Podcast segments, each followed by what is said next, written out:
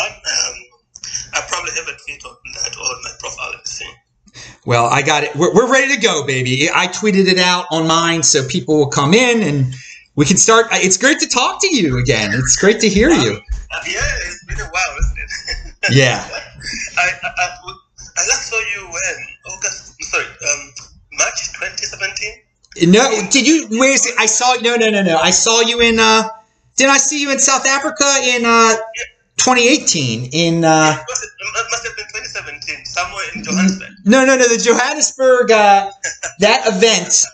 That event was in. It was in 20. It was 2018. It was 20. Yeah, block, yeah, it was the blockchain. Yeah, you're absolutely right. It was the 2018. Yes. It was Yeah. the blockchain conference in 2018. Yeah, that that's what it was. Uh, yeah, it was definitely 2018. It was March. Uh, March. yeah. Exactly. Exactly. yeah, that, that that was a good time. It was at uh, it was in Sandton. It was in Sandton, and It, it was in Sandton at the Microsoft head office, if you remember. yeah, yeah, it was at a nice office. I remember that. Yeah, yeah, absolutely. Well, a, a, a, lot, a lot has happened since then. I, I hope everyone like me has held on to their Bitcoin since then, because it's gone Hopefully, gone up quite a lot, quite a lot. There- there's been a lot of change in between. I think uh, sometime in 2018, a lot of people got dispirited, pro- pro- probably decided not to, to hold on, and they probably dropped the ball and sold some of their Bitcoin. Because there was a time when Bitcoin went down all the way to like $3,500, Yep. and then it just started shooting up. Yeah, that when we were when we were in South Africa, it was around I don't know, it was around ten thousand then probably. It, it hadn't it hadn't had that big drop yet, but uh, Ye- yes, yes. Yeah. At that time, the price was still okay because it was just off the peaks of December 2017. yeah, of 17k, and uh, and we, we were all hopeful that it would drop any further. But anyway, it's all history now because yes. we're talking of 30 grand per point, right? Now, now, what we should actually talk about is, you know, talking about price was in November of 2016 when I was in Harare, when I was in Zimbabwe, t- teaching people about Bitcoin. You know, exactly. So, so, so what I was gonna do is I'm just going to do a quick intro, um, uh, so that people get to get a sense of uh, who you are and also where we've come from. So uh, let me just say this. Um, I'm happy to welcome everybody on this uh, Twitter space, and I've been on. This is the first time I'm doing this, so I'm just trying to figure out how the technology works. Um, I've, I've been in this space for, for a while myself, but I have on here Adam, uh, the Bitcoin what, is, what is basically known as. And Adam is a long time Bitcoin evangelist. He's been in crypto for a very, very long time. And I've known Adam for years, and like we're saying, we've met at crypto or blockchain conferences a few times before. And we had, by the way, Adam in Harare in 2016. So Adam was in 20 in, in Harare in 2016 teaching people about Bitcoin. Um, at that time, very, very, very active in the Bitcoin and cryptocurrency space in Zimbabwe. So Adam, you wanna just quickly step in and just introduce yourself so everybody gets to know who you are, what you do, what makes you tick, and please remember to share about your prolific YouTube channel where you're always, always, always just talking about Bitcoin.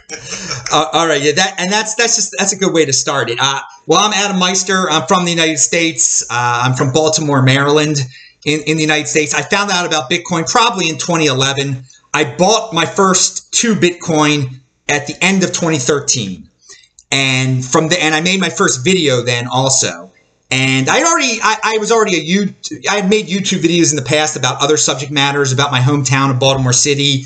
And I, I transitioned because I got so excited about Bitcoin. I transitioned into making videos about Baltimore to making videos about Bitcoin. And I got the name Bitcoin Meister, Disrupt Meister. and by, by 2015, I was so hardcore into Bitcoin. Um, I wanted to go to my first Bitcoin conference in 2015. Now, you might not even know this part of it. My first Bitcoin conference in 2015, I decided I'm an American. I, I hear all this about how Bitcoin is going to change the world. I got to see, you know, where the people really need it. And people were like, Africa is a great place for Bitcoin. And in April 2015 in Cape Town, that was the first Bitcoin Africa conference. in in 2015. in 2015 and so that was my i traveled from baltimore maryland to cape town south africa i never been to africa before and um and that was and that was my first bitcoin conference so i've been tied up with bitcoin and africa lo- longer than a lot of people. I mean people were talk people were talking the talk back then. I was walking the walk. So uh, I, I met a few south africans there that I, I, I, I stayed in touch with.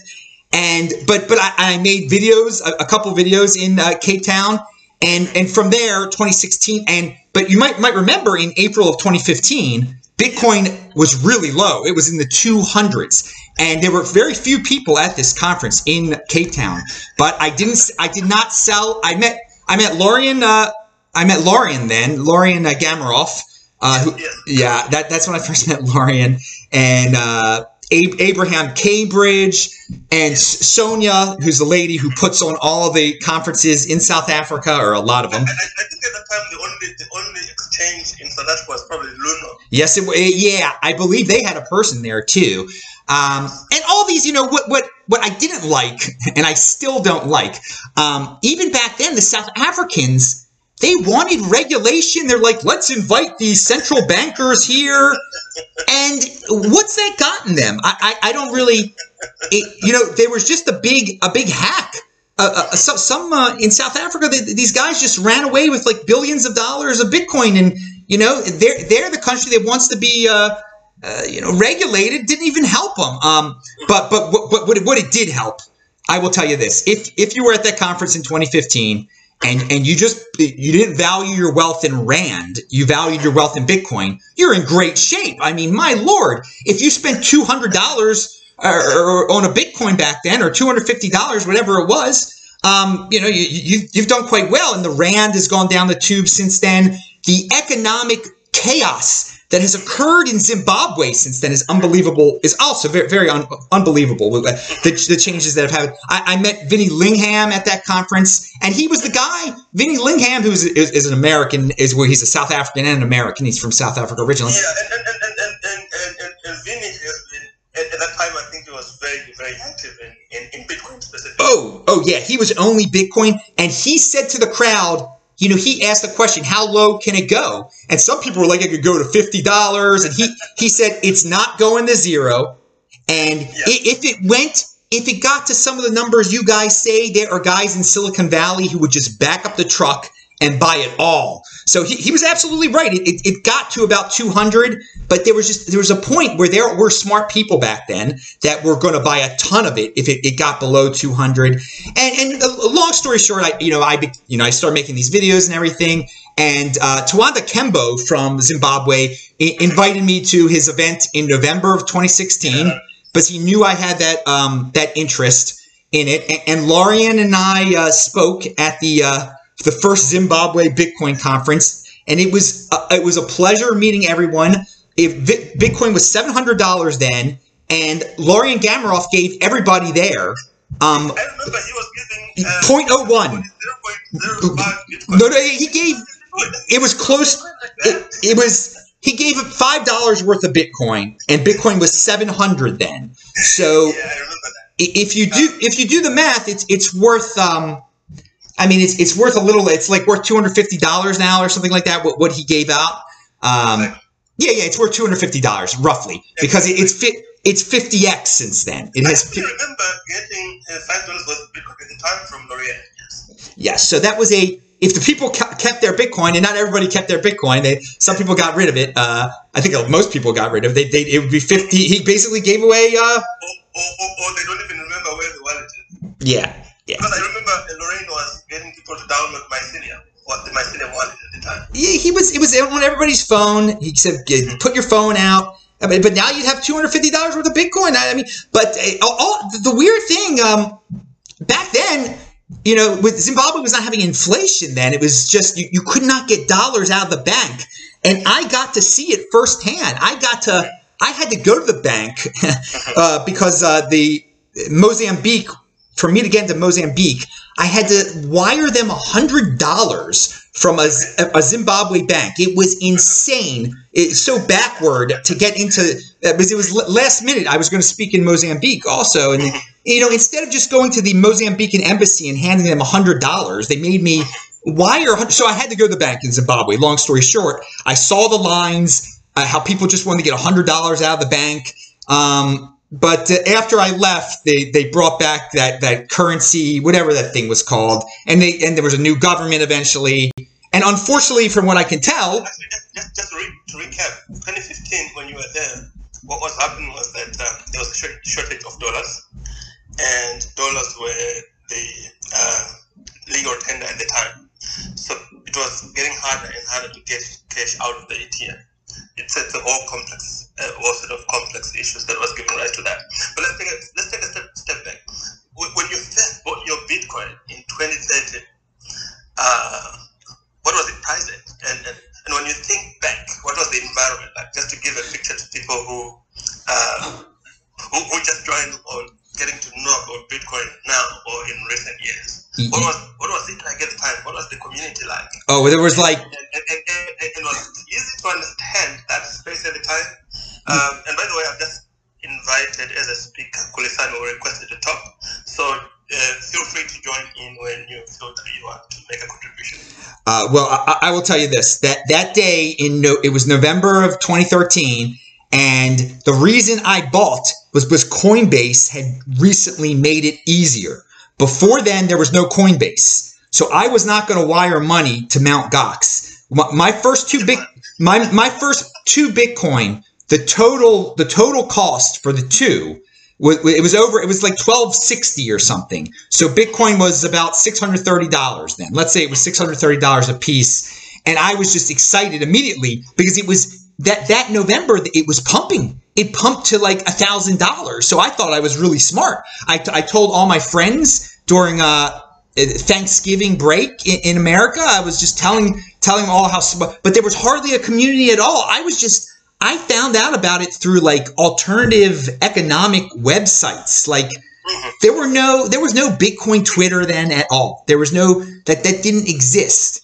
Um, media actually didn't quite cover. They were just chasing romantic stories about who is Satoshi and all that. Yes, that you're right. There, there was those who is Satoshi stories back then. that was your only, but there was alternative media was kind of covering it, but alternative media wasn't as as big back then.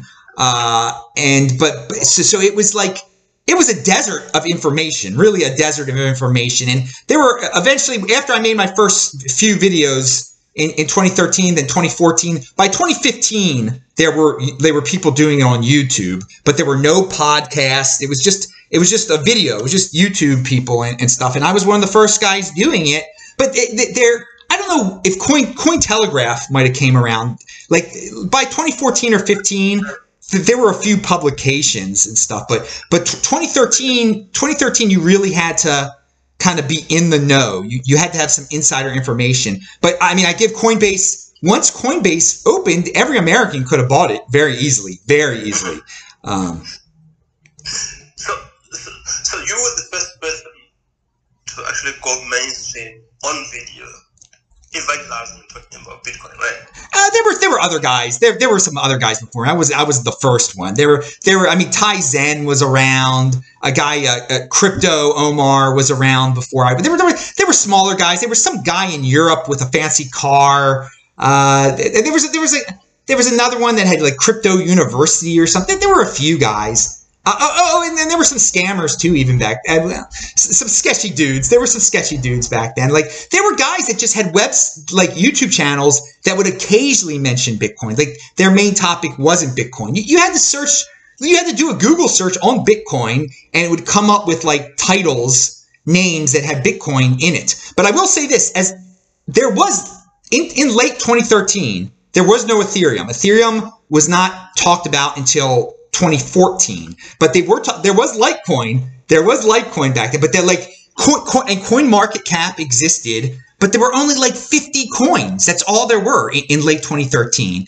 And the only and the only place I knew you could buy it at there was a site called BTC-E, and you could trade in your Bitcoin for like Peercoin and Litecoin and uh, Filecoin. All these there were these ancient uh, ancient altcoins back then. So it was.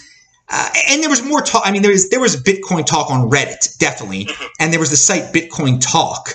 I remember that, but there, there was were Bit Instant, was Bit Instant, Charlie Shrem and, and, and, and rest of them, was it active at the time? I I mean I knew who Ch- Charlie Shrem was known at the time. I that that's all I can remember. I, I do know that Ch- that Charlie Shrem was known at the time. I don't know what if he what he was running or, or whatever. Um, but I, I, I will say this, and you know, going 2014, 2015, bear, really bad bear market. It's not like many people joined then. It wasn't until 2016 when people started talking about the halving that it, it, there clearly was mom- a good momentum and newbies came in and, and what a year, what a difference a year made from like May of 2016 to to to, to May of 2017 everybody and their mother was all of a sudden in it and uh, you know there were Ethereum people there were the ICOs so there was just a tremendous uh, but I mean I do give credit to Sonia in, in South Africa for for having Tremendously wonderful job. yeah, in, in 2015, she walked the walk. All these people were talking about how Bitcoin and Africa need to go together. Well, she had an event in Africa, and some of us, a few Americans, um, oh my God, well, well, one of the Americans that, that made it over there besides me in 2015 was, uh, uh, what, what's his name? He, uh, uh, he, he just, he, he ran for pre- he ran for president. Uh, he ran. What's his darn name? He just ran for president in the United. He, he's uh, he's a very wealthy guy. Uh, what is he? The guy who ran for president? He's he's uh, uh, I, I'm I'm drawing a blank on his name. He's famous in America. He was in movies when he was a kid. Um, God, what? Okay, I'm gonna look him up. He, no, no, no. He's he was in, he came to South Africa for the uh. For the comments, but he's if I just thought of his darn name now. Uh, hang on a second. Let me. Uh, I'll look it up. Isn't he the guy who was running for office in New York? Not not in New York. He actually ran for uh, president. He lives in Puerto Rico. Uh, God, why can't I think of his name? Um, it's, it's embarrassing. Um, once I say his name, um, Brock Pierce. Brock Pierce.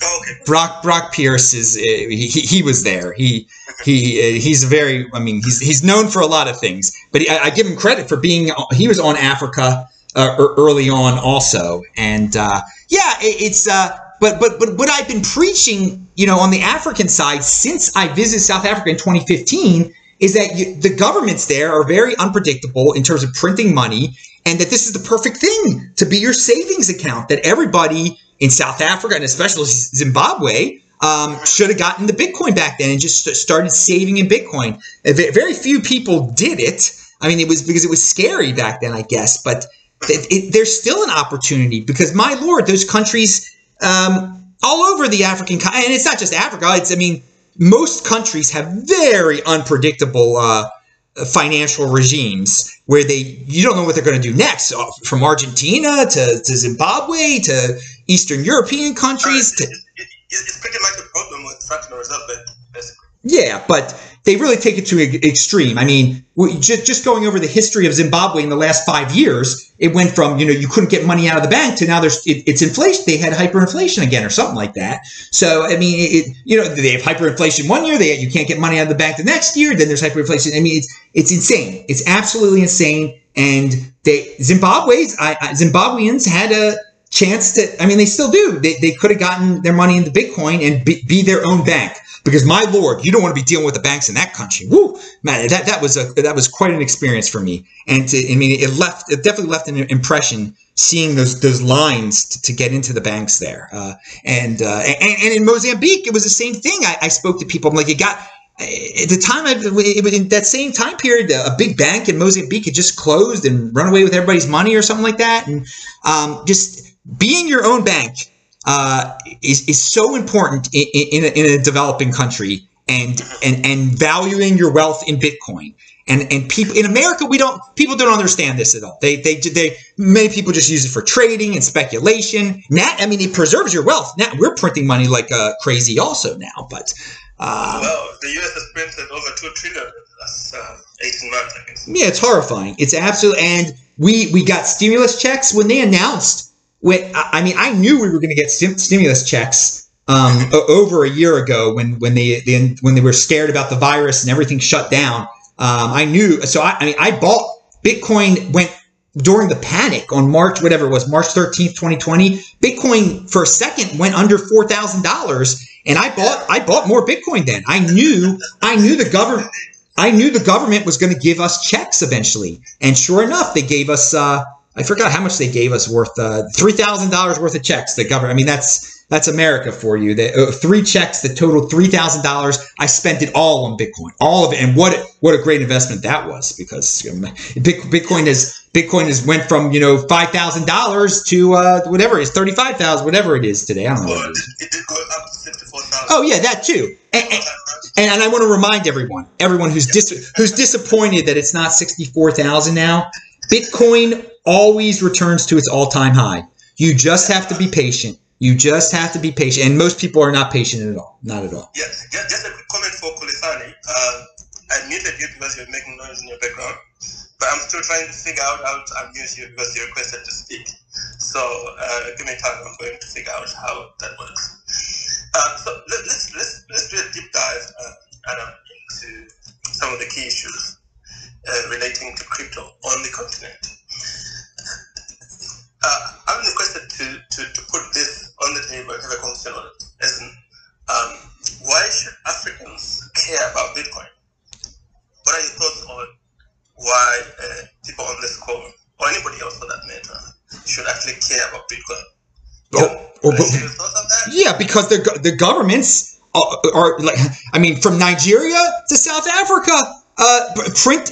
They have economic policies that are insane and unpredictable, and they i mean some of these countries try to lock their people in their currency you their capital controls it's for simply put for economic freedom if you are in those countries that I'm, I've mentioned and, and, many more that I don't even know, you know, I, that, I mean, I, I, can learn every example on the planet if I want to. There is uh, not true economic freedom.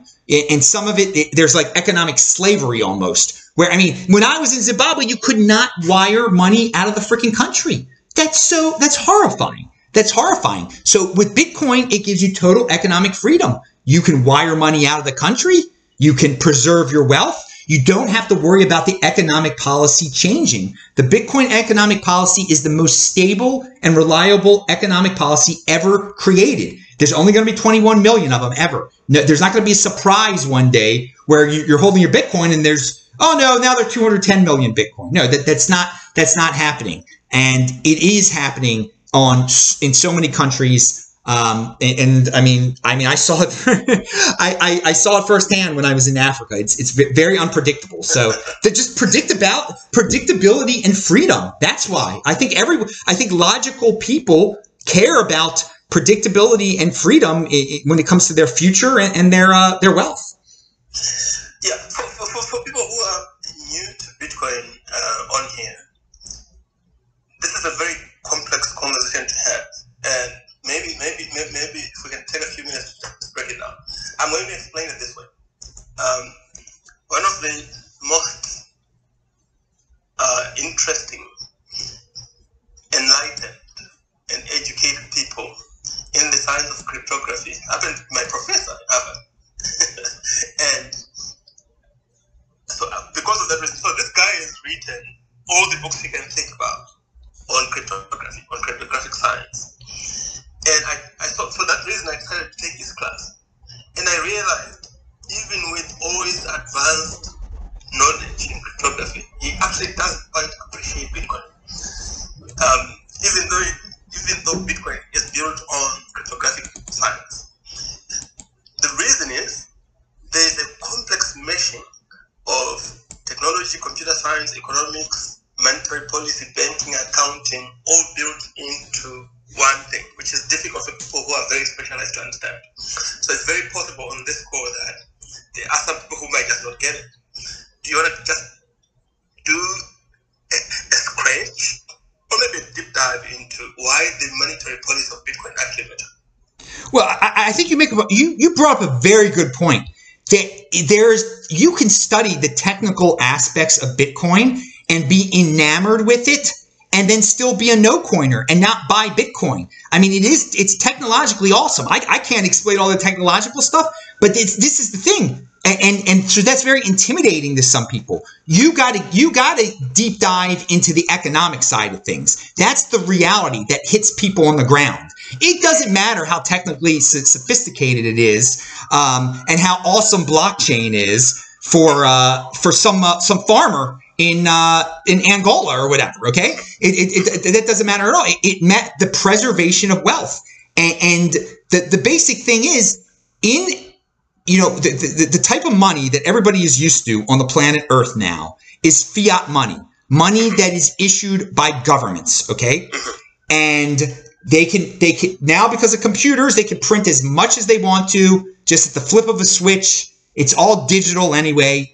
And that if, if you have $50,000 in the bank uh, and the government decides to p- print a trillion dollars more, well, your, your $50,000 isn't, isn't worth as much anymore. It's not as scarce.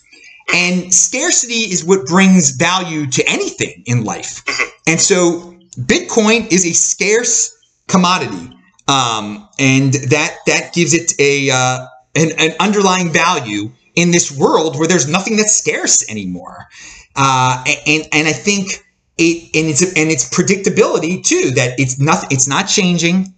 And with with government issued fiat currency, you don't know what what the next step might be. You have a new president, everything might change. Um, they, they, they, they, might say now a thousand dollars is only worth you know it's they, they change the decimals on the uh, on the on the cash or something like that. They've done crazy things in the past, or or make cash illegal. I mean th- that that's another thing. And you in the fiat system, you mostly rely on third parties to hold your wealth unless you have cash, which you what you, you put that under your bed or something like that, and that's not a good idea. Um, but with uh, with Bitcoin, you are your own bank. You're relying on yourself to control your wealth, and that can be a little scary for many people because if you make a mistake, um, you, you, could you could lose it all, and you can't. There, there are no refunds in Bitcoin uh, if you control your own private key. Uh, but with a bank, of course, they could say, "Well, we'll never lose your money." but they, there could be bank bail-ins. The government can order banks to to take private citizens' money. With Bitcoin, you don't have to worry about that. It is unconfiscatable. That is one of the eh, important aspects. Uh, you know, fiat money is very much uh, confiscatable. You you tell the bank this person is a terrorist, and they they they will take the money away uh, from the so-called terrorists. And it, with with your bank account in the United States, even you can't wire money to certain countries they'll stop you. With Bitcoin, I can wire my Bitcoin, or not wire, I can send my Bitcoin to anyone on earth. It doesn't matter what country they are in. it, it is uncensorable. So they're like fiat fiat money. Fiat money has a lot of limitations. And Bitcoin busts through those limitations right there. So they, I, I, I admire the computer scientists who are enamored with the uh, with the uh, technical aspects of it but and that's great that it's technically solid that adds value to it but people regular people who want to preserve their wealth uh, should, shouldn't worry about that very much uh, i'll say that mm-hmm. so, so, so you make a very interesting point that what what actually is very important because uh, a, debate that always comes up is uh, especially from technologists is oh blockchain is exciting it's a very good technology especially from the countries right uh, but the token that runs on the blockchain, on the Bitcoin blockchain, is what we don't like. So they don't like the Bitcoin, but they like the technology that brought that that Bitcoin brought, which is blockchain. Um, so they try to make a split of the security that runs on the blockchain from blockchain itself and say, oh, the technology is good, but we don't like the Bitcoin that runs on it. and, and to me, you make a very interesting point that the economics of it is what actually matters. And I'm going to summarize very, uh, a few key issues there.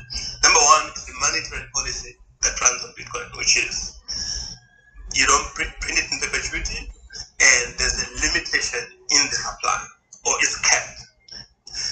Uh, which, which in itself is another rabbit hole because we say 21 million bitcoins, and we know what bitcoins are out there, but they actually actually be far less because there's some people who have had their wallets locked, others have forgotten about it, they forgot their password and so forth. So the actual actual bitcoin that's in circulation is probably much less than the number that we take into account often.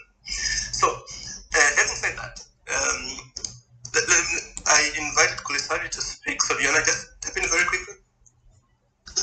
Oh, thank you for joining. uh, thank you for inviting me to join. All right. I, I just wanted to say, uh, for me, the whole thing that excited me about this whole blockchain and Bitcoin thing was um, I don't know whether I was watching something on CNBC or something. Around 24 about uh, Satoshi Namamoto. Nakamoto. Nakamoto, exactly. And, and his white paper and the whole blockchain thing. And at the time, I think Bitcoin was around hundred dollars, something around. around uh, that, that, that, was way after uh, Adam got his first Bitcoin, 2013. no, 24. This is 24, I think. Okay, 24, yeah. 24. The, the, the, white paper came out in, 2000, in 2009, and then yeah. Bitcoin was first released in 2011. This is the first time I'm hearing about it, right? And all this time I was, because um, I did economics, made uh, A level, right? So he had currency and all that, right? US dollars, yeah, and all that. So this is a whole new thing, um, decentralized money and all that. And I was like, wow. And the, the whole blockchain thing. And I was like, wow, it, it, it, it blew me away, right? for me, uh, living in a country like Zimbabwe, with the whole queues and hyperinflation and all that. I was like, maybe we need that decentralized money, and it might help my people in transacting all that and planning and budgeting. because it, for me, that that thing that drove me to Bitcoin and crypto. So my view is how do we incorporate that into our day-to-day life as Zimbabwe or as Africa? uh, since because this, this is what drove me to request the mic because the topic is crypto in Africa. So, well, absolutely. Uh, that's, a, very straightforward question. Yeah. I suspect that we're going to cover. Um, well, well, wait, I, I, I mean, how do you incorporate it into your day to day life? I will say this. The easiest thing you could do is make it your savings account. That will be your savings account. That that that's that's the easiest. That's that's how you're going to save. Don't have a dollar savings account. Have a, have a Bitcoin savings account. So whenever you you're stashing away a little money for the future, you you buy Bitcoin and you forget about it. That is your savings account. That's how you can incorporate. Because I I some people are going to say, well, you can you can spend it on this. And no, no, no, don't don't spend it. you re, you will regret spending it. That is in a country in those countries it's it's not meant for spending yet. It's it's meant for savings, for preserving wealth. Now, it, you know, you could encounter a situation though where you've got a relative in another country and you need he's he's in big trouble. He he needs money and you have no way of sending him money out of the country. You know, the, the Zimbabwean banks aren't letting you wire money out. Then, okay, you're gonna that that's not an everyday occurrence, but for, for an emergency, you would you would get Bitcoin and wire him the Bitcoin, and that, that would get him the wealth and then it would be up to him to figure out how to transfer it to, to, to use that Bitcoin to save his butt in the other country. But I'm telling you, in this con- in this world that we live in right now, this isn't 2013 anymore. This isn't 2016 anymore. You, if you get anybody in this world, if they got Bitcoin, they could find somebody that's going to give them the local fiat for it uh, that they need to, to pay somebody off with. So, um, but but but my but the, the for an everyday occurrence, just how how it can help people in their everyday life use it as a, as a savings account. That's that's what I would say. Absolutely, and also just I don't know if you're on Gulsani when um, Adam started talking about 2015, 2016 when he was in Harare with uh, Lorien Gamaroff, and they were giving away five dollars worth of Bitcoin for free. And pro- I think that's probably worth two hundred fifty dollars or so now. That five dollars. So that can show you the power of saving in cryptocurrency, if you like. Uh, the mathematics is just that simple. One underlying fact that um, Adam is making is the reality that government issued currencies, which is fiat, is inflationary by design. So it's designed to inflate. Whereas Bitcoin is deflationary by design. So it's designed to deflate. Uh, we're not going into the technical elements of that unless somebody says a specific question. But let's jump on to uh, uh, uh, uh, uh another issue. How can we, one of the issues that I deal with, or one of the questions that I deal with almost very frequently, is how can I buy Bitcoin? That's by people who are on the continent Africa, and why they have to buy. Why it's very difficult, complicated for them to buy Bitcoin. Part of that problem relates to the liquidity situation or liquidity problems of Bitcoin on the continent. In your opinion, Adam, what do you think we need to do to deal with the liquidity issues? There's just not enough Bitcoin on the continent. And sometimes it's hard for people to buy Bitcoin from outside the continent. How do you think that can be resolved? Yeah, you see, you're, you're asking you're asking an American this question, and we have the easiest ways to buy Bitcoin. Uh, you know, and uh, what I would suggest is you sign up for one of these exchanges that is not in Africa. Um, there, there are ones um, that then, but how would you wire the money to those exchanges, though? Is, is the question. Uh, yeah, that, that, that's. Yeah, and I mean, there's LocalBitcoins. There's you know going to Bitcoin meetups and just straight up meeting people in person and handing them cash. I mean, if you if you got to do it like that, but I would I don't know the South African exchanges very well, but I would think they if if you have access to something that's RAND delineated, uh, that you'd be able to hook up with them. I mean that that is I am no expert on that, but if you could some if you could get into the South African ecosystem um, that would help the, the liquidity uh, issue uh, right there. But but but but but unfortunately, you know, there's the regulations that are in countries like Zimbabwe that don't let exchanges open up easily, from what I've been told, and uh, that that that is a problem. Like my, a suggestion I would have is to, I mean, this is a roundabout way. There's a God. I was so impressed by the people, their their education in Zimbabwe. I mean, a lot of technical skills. Just do some, you know, in, in, this world we're living in now, there's so much remote work. Get get a job online, like an assignment, and get paid in Bitcoin for like a one. I mean, you could do social media work for people. Um, that, that I mean, th- this is an interesting concept. There there are many since every in Zimbabwe, English is the language. And English English is the language of Bitcoin, by the way, too. Any any conference you go to, they're speaking English at. But all these YouTube creators, all these social media people, all the people you see out there, they need help. I mean, and yes, there's so. I mean, if you're from Zimbabwe, and, and, all of these Westerners are enamored with Africa, they've never been to Africa, but they all think it's the future of bitcoins in Africa. So you make them a pitch and say, you know, pay me this amount, I can help you market it in Africa. You know, you, you go to just any sort of Bitcoin or cryptocurrency related company you pitch them some skill where you can help them, they will probably hire you and just pay you Bitcoin. That that was my roundabout way of of, of getting li- liquidity. Just uh, you know, get paid in Bitcoin, basically. Get paid by Westerners or who, whoever to, to work for them online and get paid in Bitcoin, and that that helps your uh, liquidity issue right there. I mean, it's, you're not buying it, you're earning it. So that, that that's a way around it. But I but I, I, I do understand that it's the, the way we in America, it's so easy for us just to, to go to an exchange, sign up, yeah. And, and, buy the Bitcoin. It's not that easy there, and you're gonna and it's a little it's more dangerous. I mean, if you got to if you got to if you know someone who owns Bitcoin and they want cash for it, well, that's a that's a you know a physical contact type of situation. Uh, but I mean, it, it, involves some trust and, and, networking on the ground. Uh, do you think? Do you think if um, we started building mine rigs in Africa, say Zimbabwe, South Africa, Botswana, Mozambique, that would help in generating liquidity. We were mining, you said?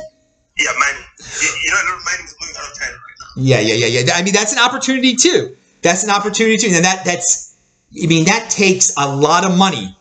But uh, you, I, I gotta, I gotta tell you though, you're onto something there, right there. So some of these uh, governments, I this would be a tremendous project if, if, if a big moneyed individual in, in the West, you know, came to an African government and said, hey, we, we want to let us open a mine here. It's going to bring wealth into your country. we need certain incentives to do this to make it worth our while because all the mining's moving out of China now. So let's let's you you you, you guys can provide.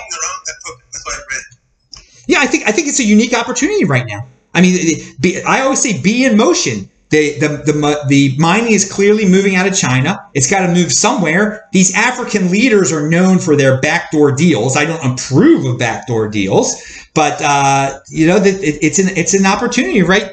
Right. I mean, Mozambique could do it. Who knows? Uh, any. I mean, I, I, I, can't make any predictions, but it's it's worth a shot and that that would uh, that that would add that would add liquidity right there. Uh, definitely, if a if a country made Bitcoin mining legal, they would clearly make exchanging it legal and, and make it much easier for the people to get a hold of it.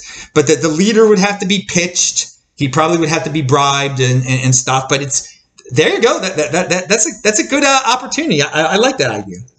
Yeah, it's, it's, it's, it's point on on here or off or, or offline, we'll probably explore how the economics of solar would work because that could be an opportunity. But you mentioned Mozambique, and Mozambique has um, an excess of power supply because they have a very good hydro project there.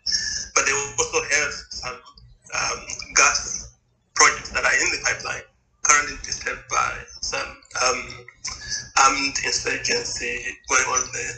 But that's an opportunity uh, for, for, for my. Well, well, actually, I, I have another idea. You know, we talked about Westerners funding such a project. China has a tremendous uh, footprint in Mozambique. They bought, they built the freaking airport in. Uh, uh, the, the, what's this? Yes, they built the Maputo airport. That's what I was told when I was. It was a pretty nice airport. Um, it was new. It was new then, in, in, or newish. But the, these, so okay, we know in, in China that the corrupt leaders there are against Bitcoin. Okay, so they they got to put on a face that they hate Bitcoin, but you know some of those corrupt leaders are buying it behind the scenes. Well, some of them could, if they've got their um, tentacles in Mozambique, they could just do in Mozambique when they couldn't do in China anymore. You, you see what I mean? I mean, there's no doubt that China. There's many uh, Chinese governments have. I mean, Chinese uh, have their the Chinese government has their fingers in many African governments now.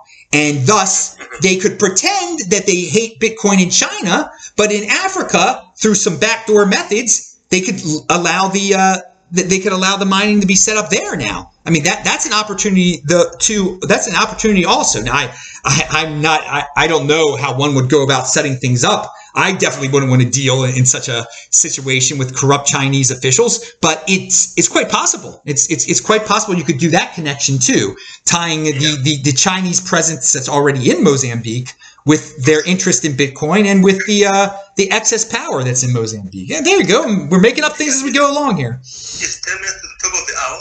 Uh, those that have questions, just request to speak, and I'll give you the opportunity or the chance to speak.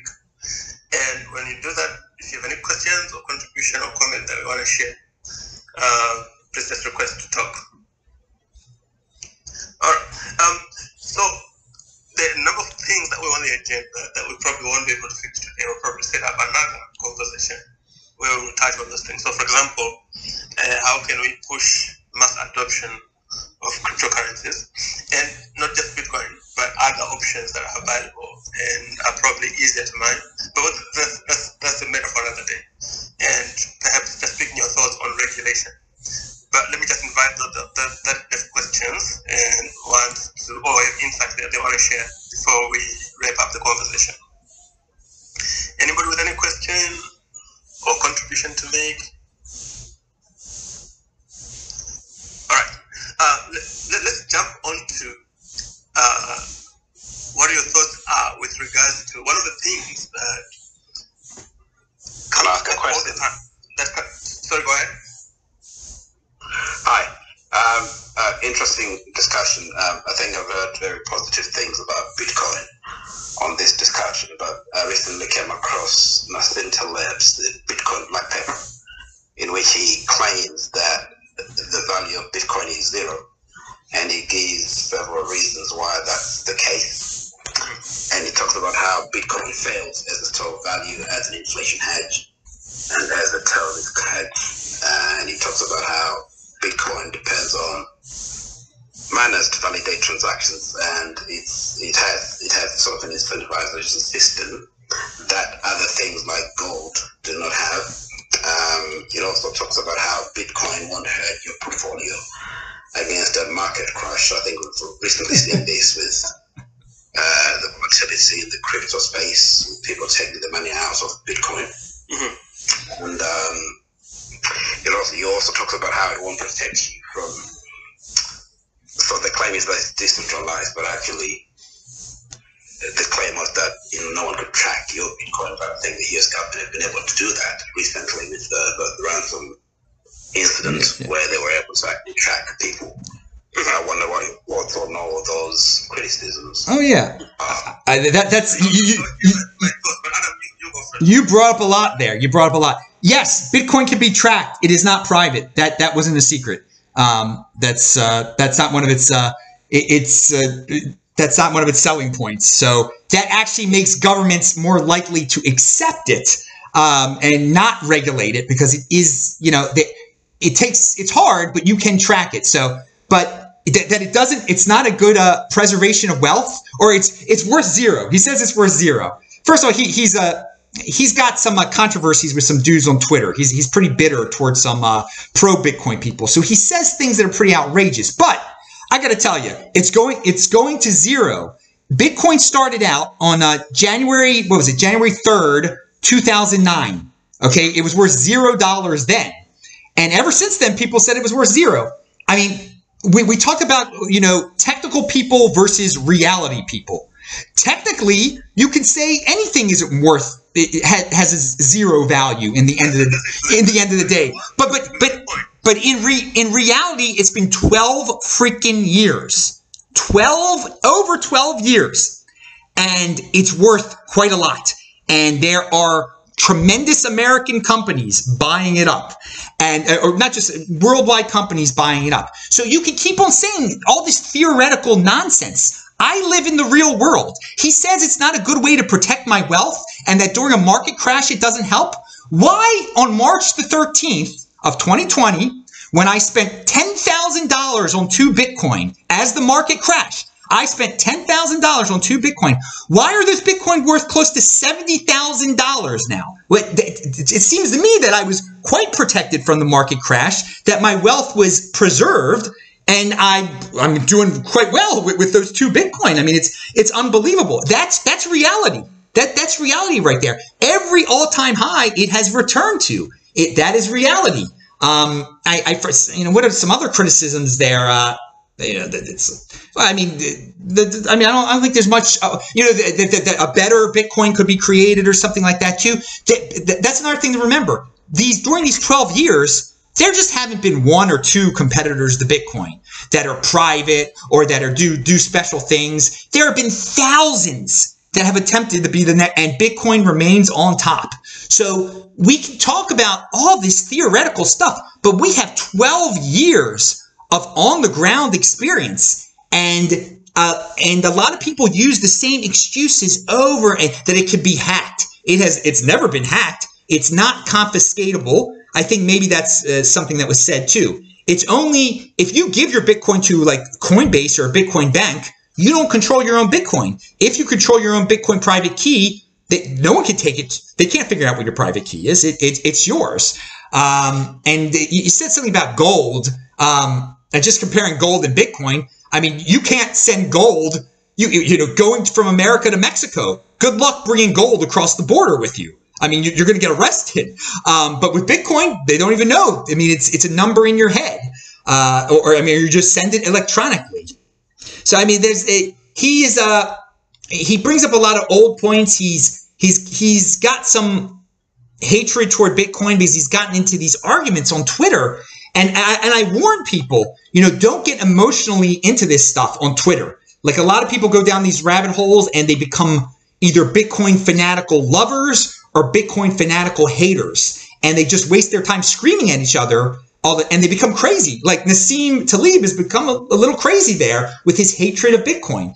Um, so, I mean, the bot the bottom line is don't be, you know, actually have some Bitcoin and experiment with it instead of just talking about it in theoretical ways. And I think there's all these people that just love to theorize the worst of the worst, but they just don't do. And if you actually did something over the last 11 years, you'd be freaking rich right now. Pound that like button, baby. yeah, that's, that's, that's, very interesting. I noticed uh, Wells is requesting to speak again, but I just wanted to, to, touch on the things that he has raised as well, that uh, uh and some of the things he has touched on. Um, um, just, just to recap, Bitcoin is not anonymous. Bitcoin is pseudonymous so, so, so, so, so, so you can go on the blockchain and see what transactions are going on there. So that's very, very possible. So his takedown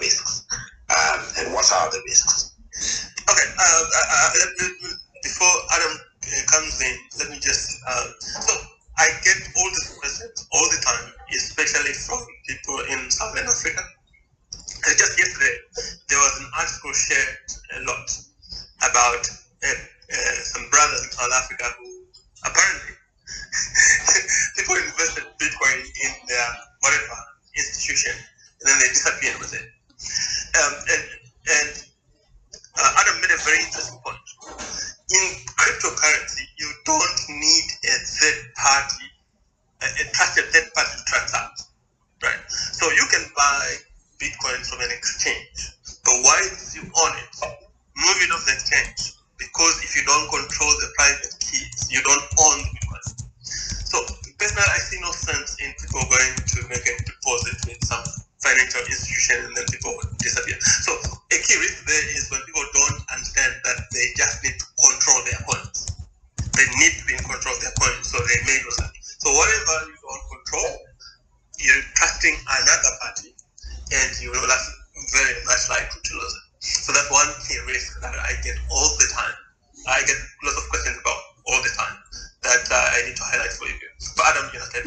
Okay, yeah, I've got three three things. One of them you hit on. The, the a huge risk is it, trusting your Bitcoin with a third party, involving any sort of third party with your Bitcoin, whether it be trying to trade it or sending it somewhere to get interest. That is a, that's a horrible risk right there. And I advise people don't involve third parties. Don't don't come into Bitcoin thinking you're a trader either. Uh, because what you might end up doing is buying more Bitcoin than you can really afford to own. That that's a mistake too. That's a, that's a huge mistake. Buying more buying more Bitcoin than you can uh, uh afford to own, uh, and uh, get, getting into trading. And uh, in in certain countries, like pretend you're in Venezuela, for instance, and you you've bought Bitcoin. No one knows that you bought Bitcoin but you make an announcement on social media that you, know it's I'm a Bitcoiner now. This is saving my butt. Um, that's a risk too when you in, in certain countries making yourself public in terms of because then you some of these countries if they know you're a bitcoiner they might put you on some list of people to, to look out for. So there, there's a there's a publicity issue about and that's the cool thing about bitcoin. You you can be pretty much private with it but there are plenty of people and i'm one of them uh, who, who go public and and that's the end. That that is the end. Like you're gonna be on a list if and that, that that is a risk. You don't know when your country is going to go totalitarian on you. So that that that's definitely a Bitcoin risk right there. Uh, if if you own it and make it known to someone, there's a risk that your government, if it turns totalitarian, will come after you and try to uh, say you're a terrorist or, or, or something like that.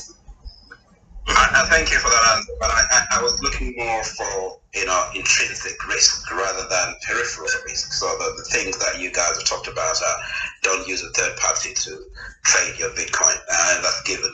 Um, you know that's a that's a that's a peripheral risk, it's not an intrinsic risk to Bitcoin. I, I was looking more for Bitcoin as a store of value or as a uh, market crash. You know what what are the risks inherent to Bitcoin? I mean, the biggest the biggest risk, and I don't think it's happening, is if the, the code something gets put into the code that totally uh, wrecks it. That that it, it just stops working. But that's nothing like that's happened. That's happened with altcoins and stuff. But I mean, that's your that's your that's your biggest risk. I don't think it's a big risk at all, but I mean something could go go wrong with the code. Something could be found that could totally take it down. Um, and, but there are many eyes watching it. Uh, and but it, people could point to other altcoins that have that have broken in, in various ways and say, well, maybe that could happen to Bitcoin. But uh, uh, uh other than that, I uh, right now, I mean, it's it's been tested for 11 years here, and uh, nothing seemed to brought it down. To, I mean, I think I, I don't think there there any you know if there was if something was added that was supposedly an improvement and broke it, that that would be bad. Uh, but oh, just just te- te- technical. I mean, technical basics. Basically, if, if there's something wrong with it that we do not know, that is that that's that's the biggest risk. Yeah, and I would add to that by saying that uh, two, I see two risks. Uh, the first one is that the, the value of Bitcoin fluctuates in the short term. So depending on when you want to move in and out of Bitcoin, um, because the value fluctuates, you might lose some value. That's number one. But in the in the long run, the long run trend is a graph that's going up. But in the short term, you might see prices could be seventy-five thousand dollars now and then tomorrow thirty-one thousand and so forth. So you get all this fluctuation. That's a risk depending on when you want to go in. The other risk I see is people who are actually trying to trade Bitcoin. So people try. try I, have not seen any upside to trading Bitcoin uh, it was very easy to, to, to, to make losses. Uh, so, so, so because of those fluctuations, there is some risk that arises from that. And then touching on the point that uh, Adam raises, in the unlikely event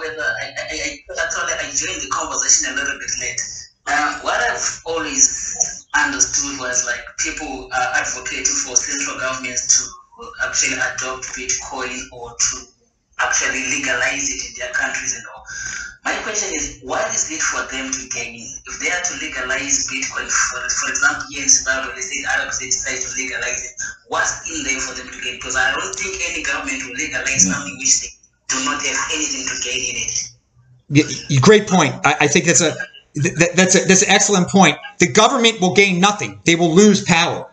If they, if they're a benevolent government, they will understand it will make their people wealthier, though. But do do they that, that that's the balance? Do they want the, their people to be wealthier? Do they want their people to have financial freedom? That that will, uh, but but they will have to give up power over their currency. And so I don't see many countries willing to give up power of the printing press, giving up power over their finance because they don't have anything to gain. They lose their power over the people if they allow Bitcoin to to be uh, the, the reserve country. I mean, it, it would the country would become wealthier, but their power would go away. So that incentive is gone. So you, you're you're onto something right there.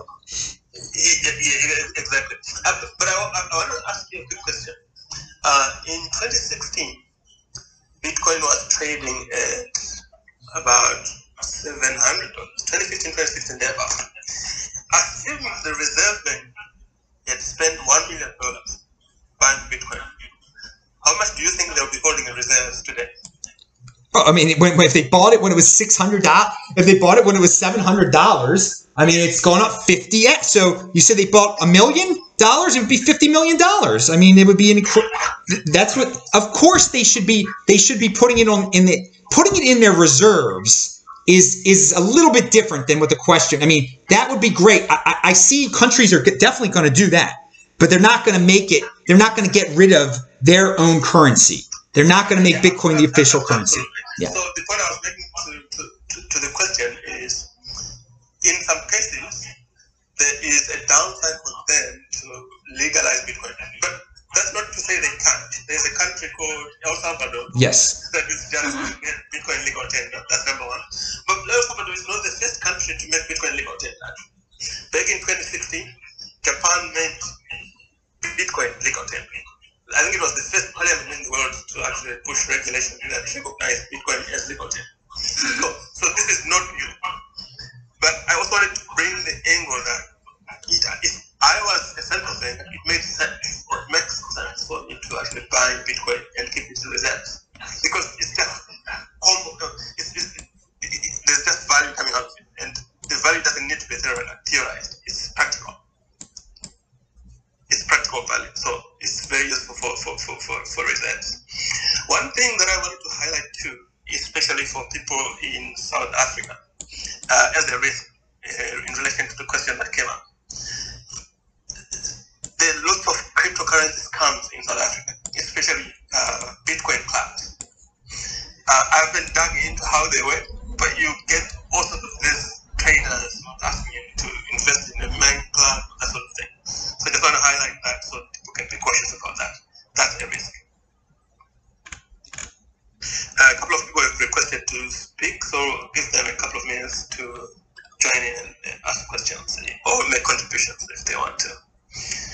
Uh, while we wait for them and prepare to wrap up, Adam, any other thoughts that you think are important to leave on the table for people to chew or digest on? Yeah, I, I would just warn people there have been scams in South Africa, like with OneCoin and stuff. Don't try to diversify for the sake of diversification. Uh, You know, some people think they need a crypto portfolio. They end up buying some a complete scam, some MMM type of thing. Just, I I would just advise people keep it simple, stick with the Bitcoin, um, and know how to send a Bitcoin. Learn how to do that. Um, many people who think they own Bitcoin, they just own it at an exchange. They don't know how to send it off of the exchange. You got to learn how to send the Bitcoin because then you truly own Bitcoin. But uh, m- many people just they want to have a crypto portfolio. They buy all these altcoins. They don't know how to send them. They don't even know what they really are. Sometimes they're scams totally. Uh, and again, this is I mean a lot. The OneCoin thing it, it hit Africa. It, it hit a lot of places, and a lot of people really got screwed by that.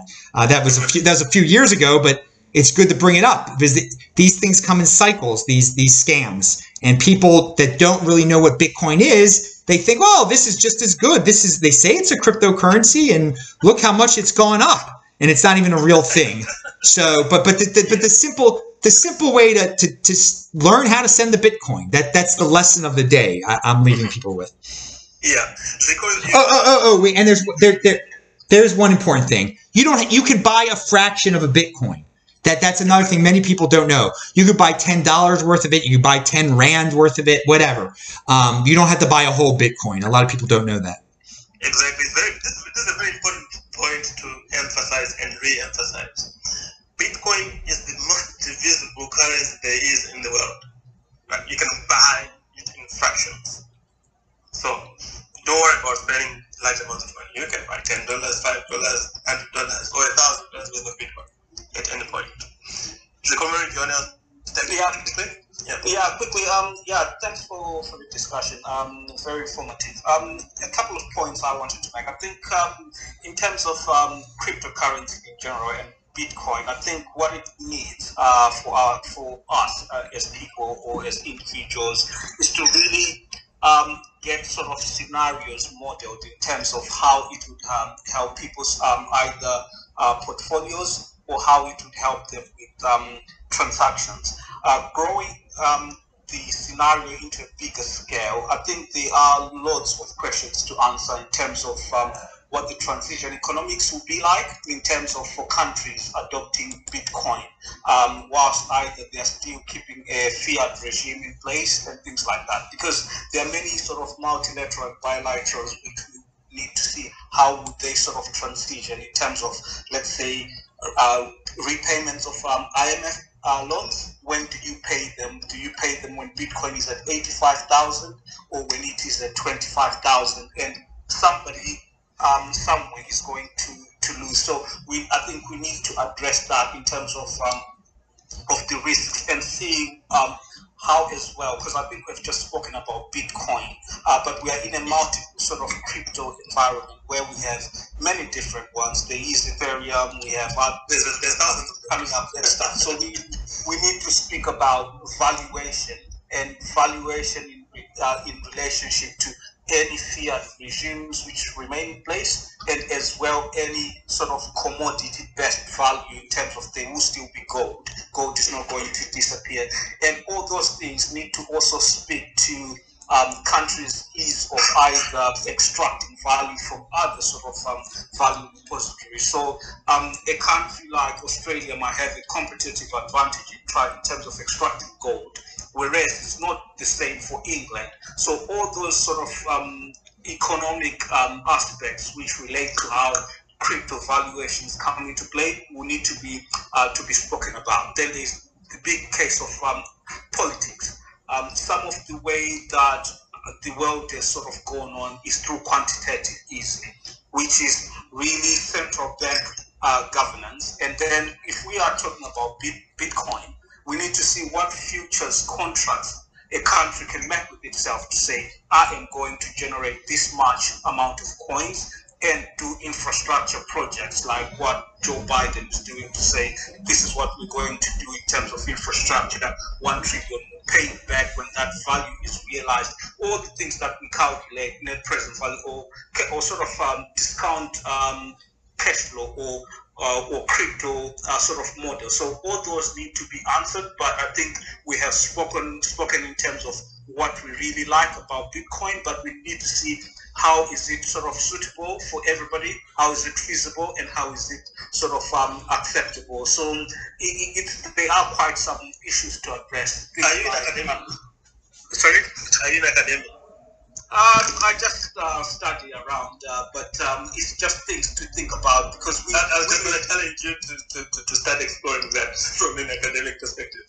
Yeah, uh, no, that, that, that, that kind of thing. Yeah. Because another point I just wanted to make, uh, which is the last, is around uh, how Bitcoin and sort of decentralized uh, finance you sort of um, think of how are we going to have capital allocation, let's say at a national level. Let's say if we wanted to procure COVID-19, let's say there's a COVID-30 in um, in 2030, and let's say we have a big sort of decentralized finance. How do we try to procure things for the common good, yet probably money is sort of controlled in more individualized wallets and things like that. So it's it's it's it's, it's all those things that I just wanted to put on the table for as sort of food for thought. And uh, if you have quick answers together with um, your guest speaker, then we might hear that today. Uh, thanks a lot. Yeah, I'm not sure if they're quick Well, answers. I- well, there's a couple. There's a couple quick answers actually. He's worried about uh, uh, on a national level. You know how the how the countries of the world going to deal with Bitcoin. Dude, let them worry about it. As an individual, you move before they move. That, that that's one thing I got to say. If you know, in one of your examples with the IMF, how do you if if you're a country that has Bitcoin in your reserves and you've done very well with it, when do you decide to pay the IMF back?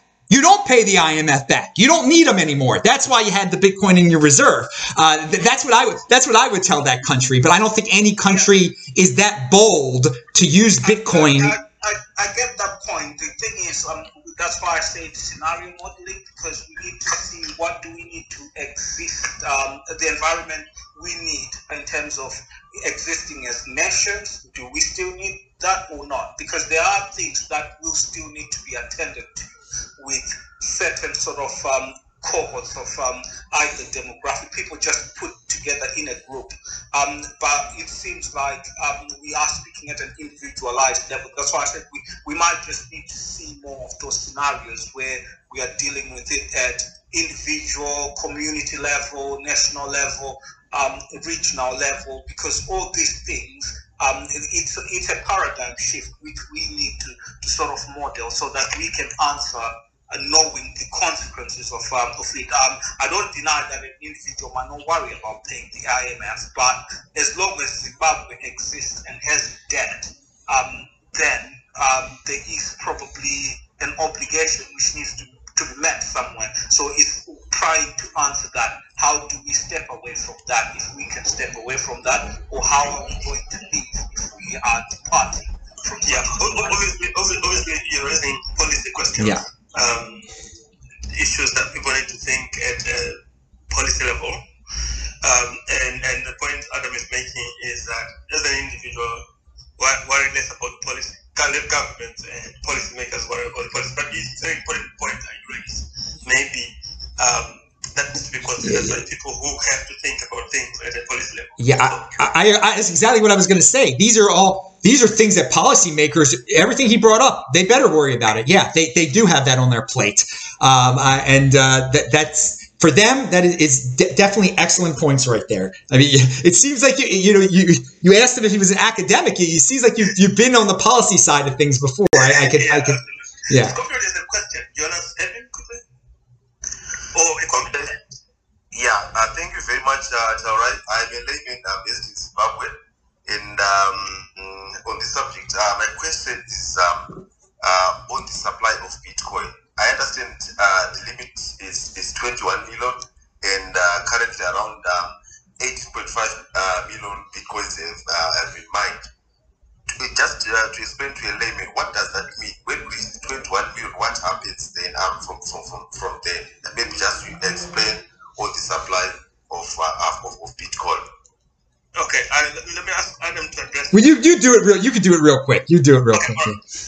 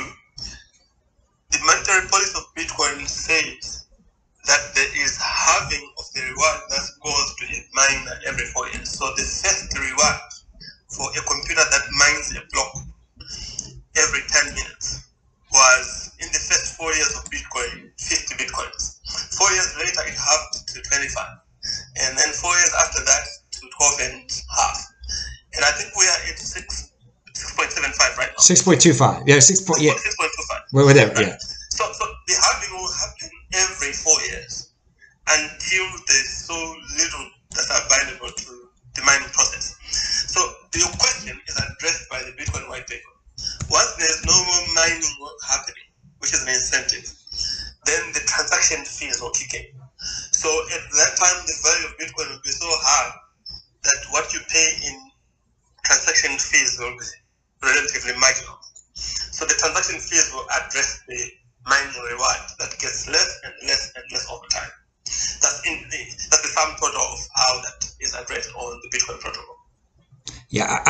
I wouldn't worry about the year 2100 right now uh, that much, but uh, I, I, think uh, we've got a lot of smart minds out there, and it will be quite obvious then what's going on. But uh, a lot a lot of people ask, you know, what happens when there's no more new bitcoins mined? Uh, yeah, that's it's the year 2130. It's uh, what you just said basically explains what it appears will happen, but I don't think uh, we're going to have to worry too much about that. But God, God willing, we get life extension technology, and we do. We, we shall see. Yeah, that, that, that's a hundred years away from now. Yes, over a hundred right. years. Yeah. Any other question or comments before we wrap up? Uh, there is someone called um, they requested to speak. Denga Hashimoto. Yourself if you like to uh, make a contribution. Right. If there is no more questions or comments, we'll just wrap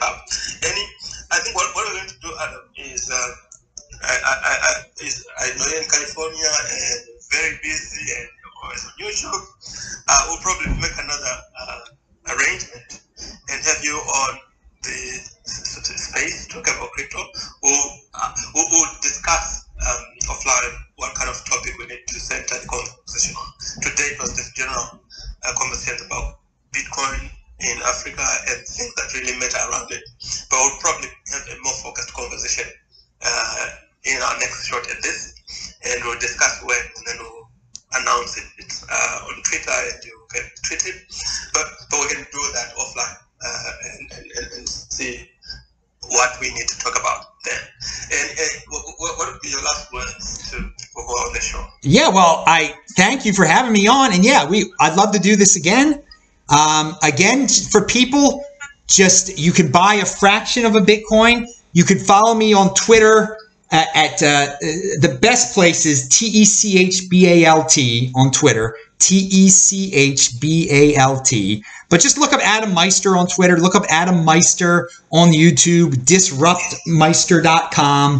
You, I do a show. I do shows quite often, and uh, send me your questions. And uh, yeah, it's it's been a really good time. I and I I really believe in uh, it, this will preserve the wealth of Africans and all sorts of people. And I have not just I just don't talk to talk about Africa. I went to the Bitcoin conference, three Bitcoin conferences there. There, there are not many people that can say that. I didn't hear you name one shitcoin. I didn't hear you name one, you know, founder who's got a great vision for changing the world. No, man, you said 500 Satoshis. Yep. That's the best shitcoin in the world, and it's the cheapest one, dude. It's 100 millionth of a fucking Bitcoin. And this is just so stupid because when they catch on, this is the only coin that people are going to want to trade. You're so right, Baltimore. SAT. SAT. thank you. Thank you. You and, and, and that is something to remember. I mean, when I've traveled to different countries, they've asked me, what I want to buy the Litecoin type of Bitcoin. They think Bitcoin is known as yeah, yeah, but they know, but Bitcoin is the one. It's not like. Well, see, that's the problem. The silver is from Earth. Oh, the gold is not from Earth. Yeah, yeah, th- th- yeah. So I, no, I don't try to confuse. If you want to be, if you want to be popular, you could bring up every single altcoin and think you're so smart by talking about the team that manages it and everything, and let them do what they're going to do. I keep it real simple, and it's paid off real nice. Oh, it just treat you buy and hold. Buy, buy and hold. I know it seems boring. It's not like trading for Litecoin or trading for Dash or trading and flipping and doing this, that. And, no, uh, keep it simple. Learn how to send a freaking Bitcoin before you get into all this nonsense. So I'm glad you appreciate that that perspective. Thank you much. You know what? I, I'm in, I'm in Twitter right now. Fuck Twitter. I'm making my, my I have a team. We're building fucking shit that won't block you out. Say what you want, swear, okay, whatever you want to do, man. So all good. When I can follow you back, motherfucker, I will. Okay. Okay, thank you. I've been there for like three days, but you know, Satoshi, Satoshi, Satoshi, Bitcoin, Bitcoin, Bitcoin, it's pushing, man. I, you, you can come work with me. You can come with me. You work with me. I can fucking work for you. Whatever, man. Just wait three days, okay? All right, dude. Pound that like button there. all, all, all, all right, guys. Um, if you have any questions, just DM me. Uh, if you have any thoughts on what we should have on the next space conversation, also DM me. Let me know. Um, feel free anytime. We people in the Bitcoin community are very passionate about it, and at any point we're willing to share what we know, and we're also willing to learn. Um, like I said earlier at the beginning, um, Adam has been in this space for a very long time. I've been in this space for a very long time too. And Adam has traveled to Africa specifically to share and compare notes and also speak at events where Bitcoin is being discussed. So thanks very much, Adam, for being very passionate about the community. And we will arrange and announce when we have the next uh, space conversation on Bitcoin on the continent. Thank you very much. Thanks, everyone. Thanks.